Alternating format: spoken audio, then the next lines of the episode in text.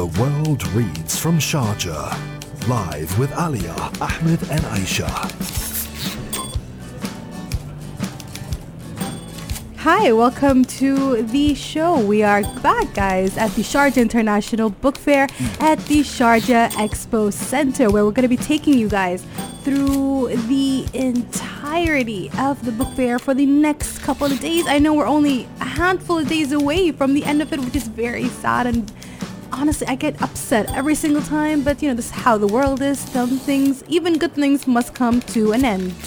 That's right, uh, Aisha, and uh, we still have a couple more days to go. A lot of sessions uh, lined up as well, and uh, every day of the book fair, there's always something new going on. So we look forward to relaying that to you and uh, discussing it throughout the program. But I'm really looking forward uh, to an interview that we're going to air later on in the show with Yann Martel, a renowned Canadian author, best known for his work Life of Pi, the story of an Indian teenager adrift at sea uh, and uh, after a shipwreck, he shares his lifeboat with a Bengal tiger. So I've had a pretty interesting conversation with him about novels overall, about the novel as an art form, about his choices that he makes. He's pretty interesting with his fiction. He tends to use a lot of animal characters.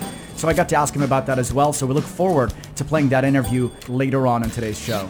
And we also have an interview with Anuja Nair, the young poet. It's also it's always so nice to support young talent, so we're looking forward to that.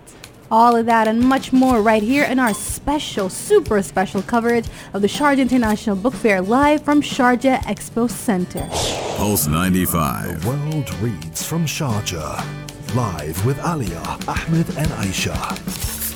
Hi, everybody. Good morning. Welcome back to our live coverage of the Sharjah International Book Fair. And uh, we've got a pretty interesting conversation lined up. I spoke to Yann Martel. He's a Spanish Canadian author. He's best known for his award winning and best selling novel, Life of Pi. This book sold millions of copies around the world. It was also adopted into the 2012 Golden Globe Award winning film, Life of Pi, as well. He's also known for his other popular novels, including Self, published in 1996, and Beatrice and Virgil in 2010. And uh, during this segment, um, in my conversation with Yann Martel, we spoke about his participation at the Sharjah International Book Fair. He had a session about the art of observing and how it informs one's art. So here it is, Yann Martel. Can you talk to us about what you've done so far at the Sharjah Book Fair? I know that uh, during your session you spoke on the art of observation. Uh, could you elaborate on that? What does it mean to observe? Uh, sure. Well, as I said, this is my first time at the Sharjah Book Fair, and unfortunately, it's my first time. This first time is virtual. It would be better to be there in person. It is a massive book fair. Um, I love going to book fairs. So this time I did an interview with Porter Anderson. Um, I forget what the session was called, but it was about my books, and it was a very good one. He asked terrific questions. Uh, here I am in Canada. In fact, during the worst snowstorm we've had in 20 years where I live. Porter was in Florida and you guys are in Sarja. so it's amazing. this connections made internationally. Um, so yeah, I talked. One of the things I talked about was the art of observation. I think um, not just art, but certainly art starts with uh, observation, and specifically, I think a steady gaze. Um, to get something out of something, you have to look at it for a while. You have to look at it steadily, and then you start seeing things. Maybe if you are observant, if you're actually open to what you're looking at. And I think all art starts like that, with uh, either an open ear, an open eye, uh, a steady sense of observation to see what things really are like. So not just affected by passing influences, passing emotions, but if you look at steadily, any any emotion will tend to settle, and then you have a mixture of intellectual observation and emotional attuneness. And I think it's those together that start um, creating something uh, worthwhile, whether it's a work of art or just uh, an intelligent observation about what you're looking at. And is that ability to observe, is that something that you can develop and hone, or is it something you're born with? I think, yeah, to a certain extent, you have to be born with it. Um, you know, there are art forms that lend themselves to slightly shorter span of attention. You know, uh, you know, rock music, pop music, a three-minute rock song is demands probably less steady focus than a 500 page novel, for example, or a great symphony orchestra, a great symphony. Um, but I think, yeah, I think people who gravitate towards the art, or perhaps towards science too, maybe innately have a certain steadiness in their gaze. Um, but then other things come into play. It's not just about innate ability. I think um, often artists portrayed as sort of, you know, a bolt of lightning strikes the artist and they madly write and two weeks later you have a 200-page novel. I don't think that's quite the way it works. There's a lot of hard work. Um, in my case, for example, I do a lot of research. I have an idea, of course, and then I work on that idea. I sort of think about it, and then I start doing research. I start reading, perhaps traveling, and that gives me more ideas. And those ideas give me more avenues of research. And so it goes back and forth between ideas and research. So that involves a lot of work. Um, so yes, you have to have a certain ability, whether it's innate or acquired. You have to have a certain ability. Uh, but then it's a lot of hard work. I mean, nothing comes without hard work. I mean, I suppose there is the odd genius who just dashes something off but those are few and far between. They get maybe all the attention. But otherwise, like everyone else, you just need to work really hard. Can you talk to me about the novel as an art form? What drew you into that? Why write novels? Well, that's an interesting because that probably is something that's innate. Uh, like I think a lot of writers, when I started writing, I wrote shorter things. So my first book, my first published book, was a collection of short stories. But even within that collection, they get longer as you go along. And the final short story, in fact, is more of a novella. It's about 70, 80 pages long. So it seems that just naturally for me, the short story was too tight a format. To me, a, a short story is like a Swiss watch. It's very, very compact. Every little part counts. I found that maybe oddly too much pressure. Whereas a novel, you have more time. Not that a novel you can do what you want. You still have to work. You have to calibrate every word in a novel, but just the longer format, you can settle into things. Naturally suited me. So I, I haven't written a short story in years and years, and I've written novels. I think it's just a format that suits me, in part because it's so powerful. A novel, unless you're a speed reader, you know, it takes several, several days. And if people are busy with work and family, maybe several weeks or even months sometimes to read a novel. That means you settle into it, you live with it, and that means you really inhabit it. And I think it makes it extraordinarily powerful because um, what's wonderful about the written word, and it's not a competition here with the other art forms, is the written word does so much with so little. Writing is just these little squiggles on the page. Roman characters, Arabic characters, they're just little squiggles on the page. And you have to look at them and create what they say. So in a sense, when you're reading, you're creating a movie in your mind. And because you are doing it, you're not the director. The words tell you what to see in a sense, but you're everything else. You're the actor, the you do the set design, you do the lighting. Um, you're the one who says cut when it's time to stop reading. So you co-create the story, and means and when you involve yourself, that means you value it more because you are involved. So it, a great novel uh, is incredibly powerful, and it does change people's lives. Um, you know, people read texts that then change the directions of their lives, change how they see life. So it is very, very powerful. Well, there you go, Yann Martel. But we're not done talking to him. Ahmed spoke to him for quite a while and he had a lot of information and stuff and details about his books and uh, his thought process. So we're going to be listening to the rest of the interview after this very short break. So stay tuned for that. Pulse 95. The World Reads from Sharjah. Live with Alia, Ahmed and Aisha. Welcome back to our live coverage of the Sharjah International Book Fair. In the last segment, I played uh, part of my interview with Yann Martel, Spanish-Canadian author known for his award-winning and best-selling novel, Life of Pi. And he said something interesting during the last segment. He said the reader is almost like a co-creator of the text. The way they process the words, they inject their own interpretation, their life experiences, their context, where they come from. And I asked him some more about that question because a lot of times when people talk about literature, and I've seen conversations between readers and authors, the readers often ask the authors, What did you mean by this? How should I interpret that? and they almost place a great value on the author's intent. So that was the conversation we had. The reader as a co-creator of the text and just how much weighing should they place on the author's intention. And here is what Yann Martel had to say on that.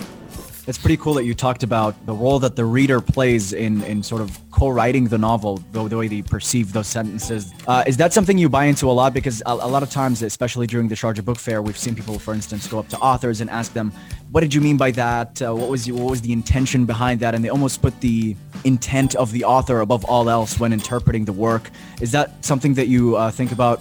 No, it's a terrific question. No, the, the question of interpretation is a fascinating one because yes, for sure authors have a particular intent. They have something in mind.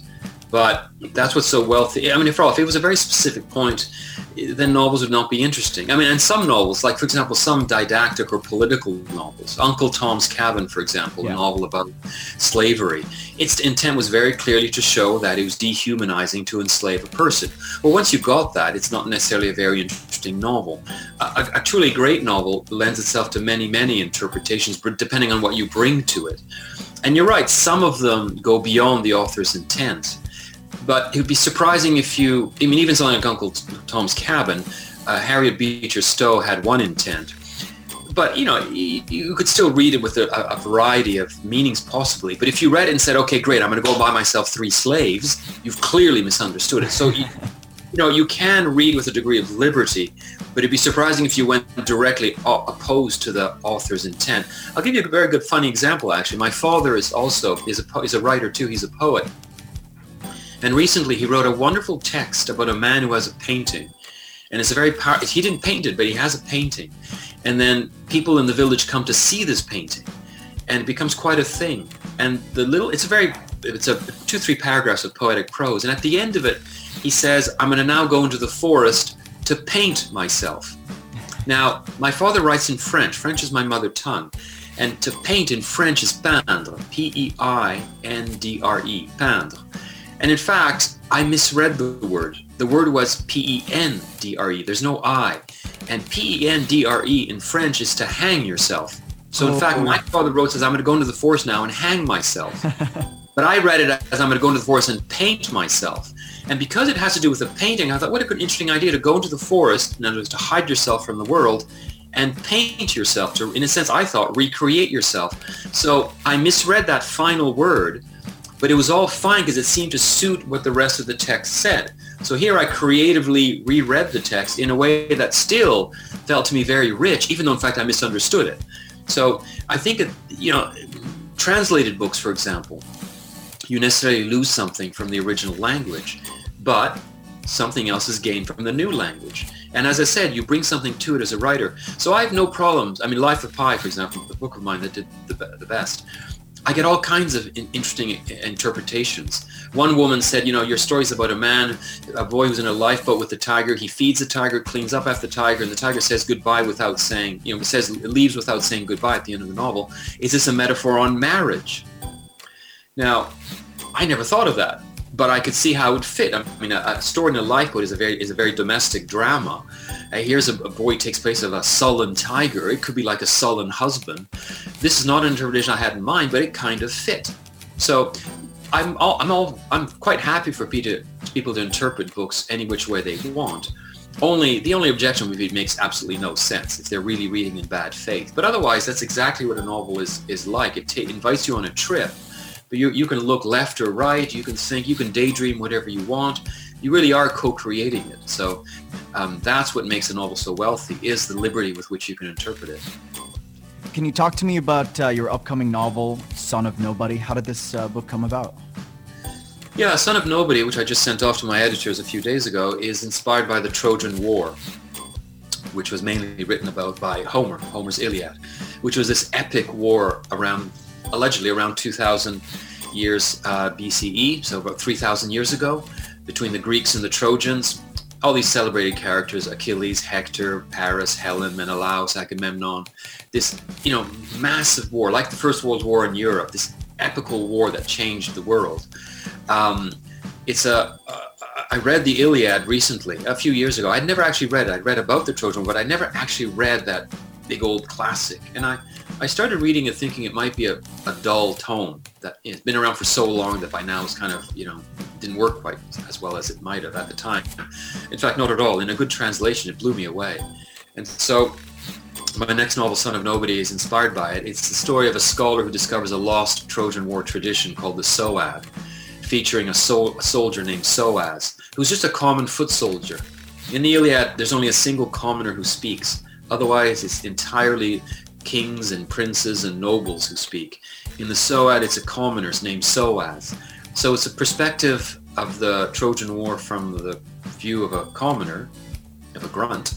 and um, things happen to him. He meets people, and uh, this scholar only finds these fragments. So it's a novel that's in fragments on the top half of the page, and on the bottom half you have uh, footnotes that flesh out part of what's in the fragments, but tell other stories too. So it's a novel in two voices, in fragments and in verses, and um, inspired by the by the Trojan War. So I'm really excited about it. Actually, it's come together in a, in a really beautiful way. I feel so. I'm quite excited about it. But it won't be out for a while. It's only going to come out probably in the spring of 22 in English. Can you talk more about the choices you made, the the, fra- the fragments, the verses, and the footnotes? Um, could you tell us a little bit more about why maybe you pursued that style? It's funny when you have an idea kind of like a baby. I have four children. You know, your baby is born and you're the father and you know the mother. You expect the child to be a certain way, but children just have their own way of being and of seeing the world and being in the world. It's kind of the same way with an idea. Uh, I had this idea and it just naturally expressed itself as needing to be in these two formats. So the top half are in verse, a, a loose imitation of the uh, dactylic hexameter, which is how the Greek epic used to be written. But I couldn't just have it like that because I needed to get out of it to look at it. And said, well, if you have these fragments, the best way to get out of it would be to have some sort of commentary by someone. I said, well, why don't be a scholar and then the footnote? So it, it, it, what I like about it, it allows me a dialogue. The fragments are, let's say, the past or fiction. The footnotes would be the present, would be nonfiction. So I have two different modalities, two different voices, past, present, fiction, nonfiction the fragments are very, like Homer, very action-packed. Lots of violence, lots of fights.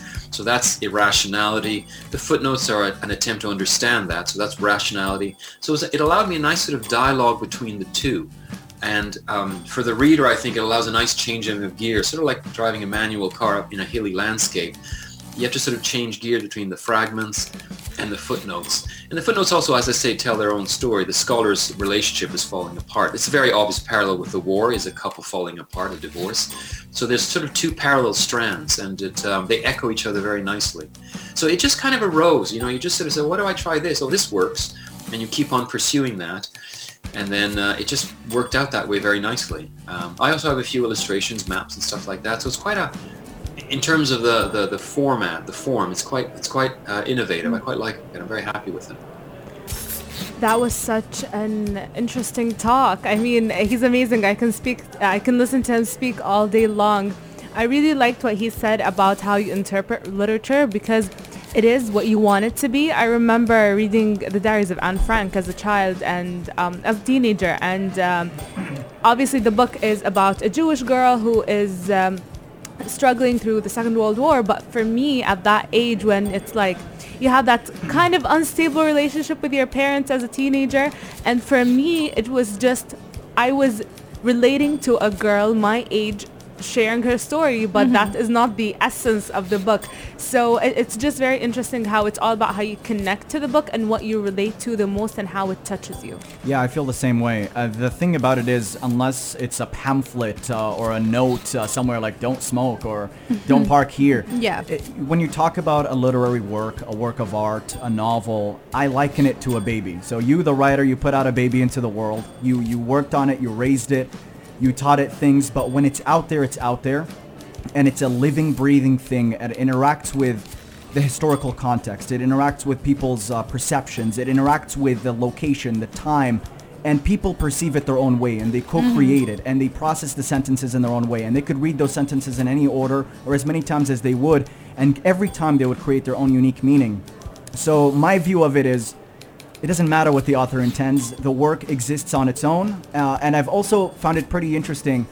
And it's a, I almost draw parallels to other uh, pursuits, even sports. Uh, and people say this a lot. Experts is athletes don't know why they're good at it, and artists are also very unreliable when they talk about their own artwork. A lot of them don't realize why it's great or why it works or why it resonates with people. So I always put the reader's experience at the forefront, and it's really interesting hearing all the different perspectives on this. But that's my take, at least. I also love the fact that he is very down to earth. He was very aware of the fact that, just like you said, that every single person would have their own interpretation of something, and also the fact that they are kind of co-collaborators to the entire experience because you, just like Ahmed said, you put out that baby, but then it's the way the baby is perceived, the way the baby grows up, and the way it grows up also is influenced by the things around that baby. Mm-hmm. So it is it is quite interesting to hear him be very aware of this process and not dismiss it because there's always some sort of reputation with artists or reputation with authors, etc., of them being maybe a little bit, you know, their nose up high. This is mine. How dare you yeah. criticize it or say something bad about it? Because I understand that. I mean, you worked really hard on it and you put it out there. Mm-hmm. So it's kind of hard somebody bashing your baby out yeah. there. but he's he's like, you know, it's okay. People can say whatever they want. This is what they how they see it because everybody has a different sort of lens. Everybody comes from different backgrounds, and I appreciate that very much. Yeah, absolutely. Uh, and it's it's pretty interesting as well. He's uh, experimenting with language in, in many many interesting ways. I mean, he talked about his latest work on how he's balancing rationality with the footnotes and the verse, the the poetry, the emotion of it all. Mm-hmm. So he's still exploring uncharted territories, and uh, it's going to be really exciting reading his book. Uh, that's going to come out. Uh, he said in 2022, so he just sent it off to his editors. But it's a long, drawn out process. These yeah. things take a very long time. But uh, we look forward to having him on at a later time and talking some more about it. Maybe on the 41st edition of the Sharjah International Book Fair. Yeah. And maybe by then he can also be here physically when things c- calm down across the entire world. We're not done talking. We've got a lot more to discuss. We're going to be talking about the genre of the day coming up next right here at your, at your exclusive coverage of the Sharjah International Book Fair.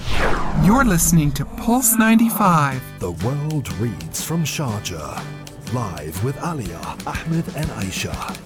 Since we were talking about different forms of reading and also the variety of ways that reading comes in, and we always had this discussion for the past couple days what counts as reading? And I feel like as a genre of the day, we had to bring this in. We had to talk about this form of genre, and that is visual novels, comic books, and mangas, because a lot of people would think there are too many pictures on there. That does not count as reading. Mm-hmm. And that is wrong. That is absolutely wrong because I feel like whatever it is, if there is a story to tell, that is still reading. Yeah. Like it's not being said orally, like you're not speaking it out. It's not mm-hmm. story. T- it is a form of storytelling and that should still count as reading because you're using your eyes, yeah. aren't you? I hate that I was one of those people. Like Uh-oh. I was, and then I had um, a literature class from. Um, it was called From Literature to Film, and the professor had us read Persepolis, and I've mm-hmm. never explored that uh, genre. Mm-hmm. And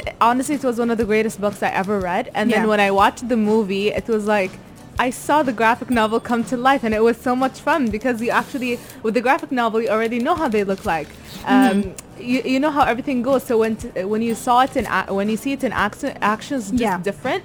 So um, yeah, I started getting into that, but I find myself going into um, books that later on turned into graphic novels. I yeah, so I there's this book called Kindred. I read the novel and then I went and got the graphic novel. So mm-hmm. I, I think I need to explore that uh, genre a little bit more and get original graphic novels. The thing is, like like you said, I've, we've seen a, a slight shift going from, you know, just like you said, going from having the book as in the novel then going towards um, a graphic novel. Usually the graphic novel is a continuation of the story.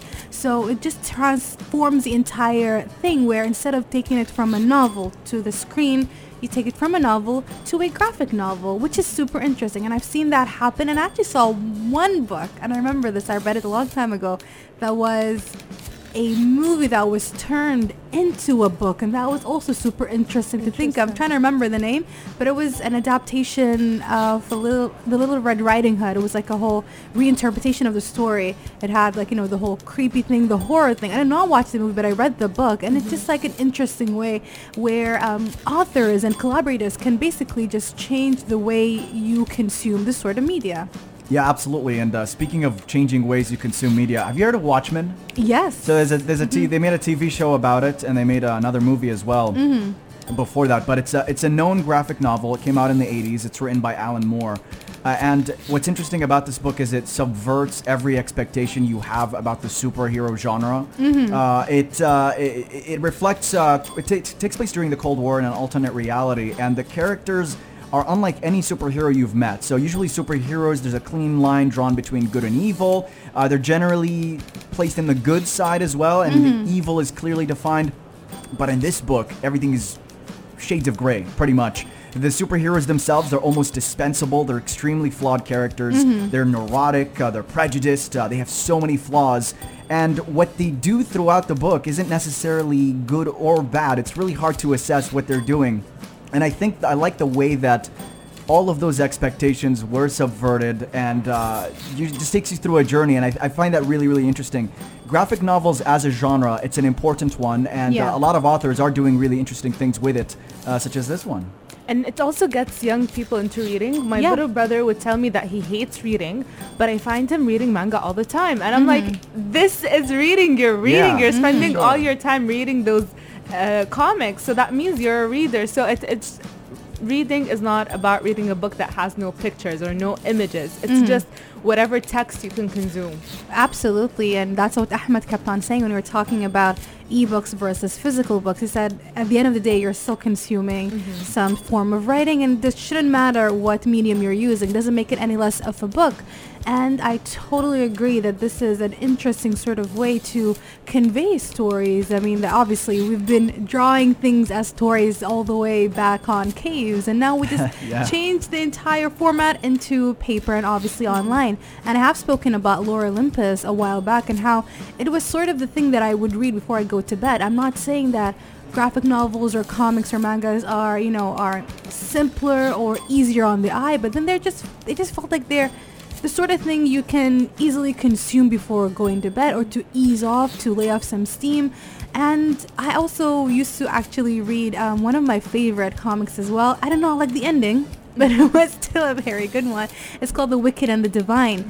I honestly urge everybody to read it because it's an interesting interpretation of um, reincarnation and having powers and deities, and just like that, even taking the whole superpowers thing into the world of music and that's super interesting when you talk about music or something that involves action and you cannot sometimes it's hard to imagine in your brain when you're reading a novel. Mm-hmm. But a graphic novel kind of helps it a little bit when you see something visualized when the author or the illustrator takes that image or that whole story and puts it down for you makes it easier for you to also imagine the rest of the things because you're already putting a lot of effort thinking about the, how everybody sounds or the ambiance and all that. So why not just have a little bit of help with everything being drawn for you? Absolutely, and uh, you know when you look at, for instance, uh, memes on the internet, uh, a lot of them have this like absurd feel to them, and they're spliced with the text, and that's a, something that a lot of graphic novelists and comic book artists do as well. There's something so unique about the medium when you draw something, for instance, in this grotesque fashion, or you put these really weird, absurd situations on a piece of paper. Yeah. it points to the absurdity of things. Maybe it's even a more powerful way of expressing that. Uh, there's a very known American comic book artist as well. His name is Robert Crumb, and he made autobiographical comic books about himself and just really puts you in his mind, his imagination, his struggles, his experiences, and did that really well. The way he drew as well is extremely unique. So it's such a fascinating and deep medium, and so many talented artists out there are putting together these comic books. They're drawing them themselves and writing the stories, and it's all so fascinating. And just to add to that, when you said that sometimes this is the perfect medium to convey those crazy Yeah. actions, you know, the whole stylistic um, choices they make, whether it's the big words or the fa- facial expressions. Yeah. Sometimes you do you cannot think of that when you read something off a novel. Yeah. But when you have it drawn out for you, it really helps take that message and just hammers it into your brain. And this is why we over here at Pulse 95 appreciate graphic novels, we appreciate mangas, and we appreciate all forms of comics. We're going to be taking a short break, and coming up next is our interview with Anuja Nair, who is one of the youngest authors right here at the Sharjah International Book Fair. You're, You're listening, listening to Pulse 95. Pulse 95. The world reads from Sharjah. Live with Alia, Ahmed, and Aisha. And we're back with the with an interview with Anuja Nair, the 12-year-old talented author. She has three books out, two poetry books and one fiction book. It's really amazing to see all the young talent here at uh, the International Book Fair. So listen up. We've got a pretty special guest with us here in the studio, a young author, Anuja Nair, 12 years old, and you already have three books published. Welcome to the show. Thank you. Uh, can you talk to me about how you started writing? How does that start about? Uh, writing, I started writing from a very young age. I used to get really motivated by big, big writers and I really wanted to publish a book. So by the age of 11, I collected a few poems which I've written in a very young age and then I published them. Can you talk about your writing process? Uh, my writing process is actually very simple. I take out my time basically when I'm at school. When I get like free times, I normally write and that's how I process everything. And tell us more about the books you have showing at the Sharjah International Book Fair. So last year, 2019, I had published a book which was Shimmer and Shine, my first book. Yes. It's mainly about human philosophies. It's a, it's 40 poems in total, and they are specially organized and you know kept properly. And I think like kids will mainly enjoy those poems. And uh, now you've got two more books published here at the fair. Can you tell us more about them? Uh, this year, 2020, in SIBF, I'm publishing two more books. I've published them already. Petrone Hughes is the first book. Uh, it's actually a series, so that means that it will be there every year. The next chapter will be in the next year. And the subtitle is And the Mystery of Madagascar. It's about three girls and three boys being best friends. They call them the, uh, themselves the Storms a small adventure which is happening in Madagascar when they are involved in a small kidnapping incident and then they find new new mysteries in Madagascar. It's very nature related. And you're targeting readers how old with these uh, with this one? Actually reading does not have ages so anyone can read the book. Anyone would enjoy the book. Yeah. And then you got your other book as well, uh, Yes. Glitter and Gold. Glitter and Gold. Um, it's 60 poems and it's mainly concentrated on what do you say? Human attraction, Yeah. but not physically. It's mentally. And the main thing is that there's a quote actually, not all glitters are gold. But people ask me why I've named my book Glitter and Gold Yeah. because uh, glitter is something like a spice to our life, and gold is very precious in our daily life. Life in certain is very very precious for us and that's the main cause we are living and each obstacle that comes in our life is the glitter in our life and that's how it is organized the cover page is basically shaping a new uh, you know a new day a new future because we are the shapers of our own future That's beautiful. Can you tell us about your experience of the Sharjah International Book Fair? What it's like having these books out there for people to read?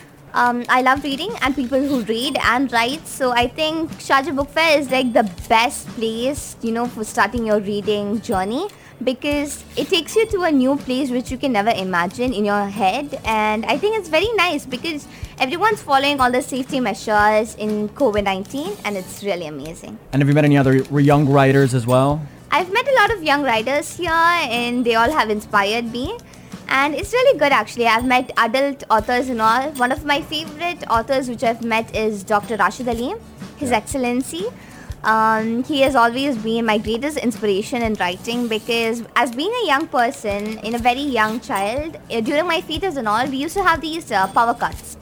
During these power cuts, I am specially scared of the dark, so that's why I used to cry in my parents' arms.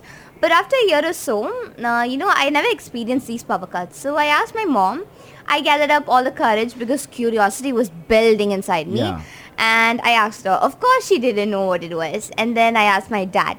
Uh, my dad said that um, there's one person who can never be replaced, and that's His Excellency Dr. Rashid Alleem, because his brain is full of knowledge and he spreads that out to every small child. So it's really, really inspirational for me.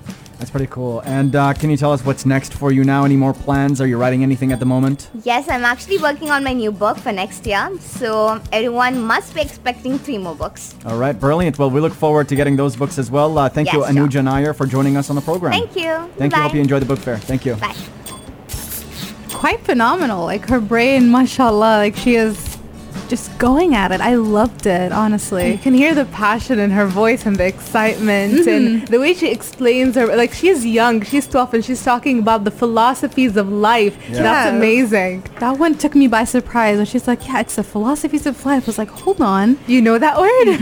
not even know that word." You, I was when I was 12 years old. I didn't even understand what philosophy is. I mean, even now, you tell me anything philosophical, I would just blank out completely at that moment, and we blank for the next couple of hours. So honest, I love watching all these kids. You know, they are you know, light years ahead in, the, in terms of their intellect and also their willpower and strength because it's super hard to sit down and note down every single thing that you've been thinking of. Because she said that uh, one of her first books was a compilation of all the poetry she's been writing for quite a while. And since she's 12 years old right now, she has already published three books. It might have been stuff she's been writing maybe since she was eight or seven or nine years old, and that itself, again, incredibly impressive. Yeah, she's she's pretty smart. I asked her about uh, the poetry book. It had 60 poems in it. But she told me she had written 100. So I'm like, how did you pick 60 poems to put in? And she's like, I picked the best ones. I put them in the beginning and I put, put them at the end. And in the middle, I just kept it, a, little, you know, everything else. Uh, so she said it was a deliberate strategy on her part to try and hook the reader somehow. But I like that she has a thing and she's working on it and she's talking about it confidently mm-hmm. and she's developing it as we speak. It is super cool. Again, shout out to all those young minds, those young readers, and those young writers. Keep it up honestly keep it up and again it's super interesting and super hard to keep on that momentum and mm-hmm. keep on pushing through whether it's at that young age or even later on in life, because we cannot forget all of the people who are just like me, who are revisiting themselves or kind of taking a moment and saying, you know what, maybe it is time for me to go back to what I used to be a long time ago.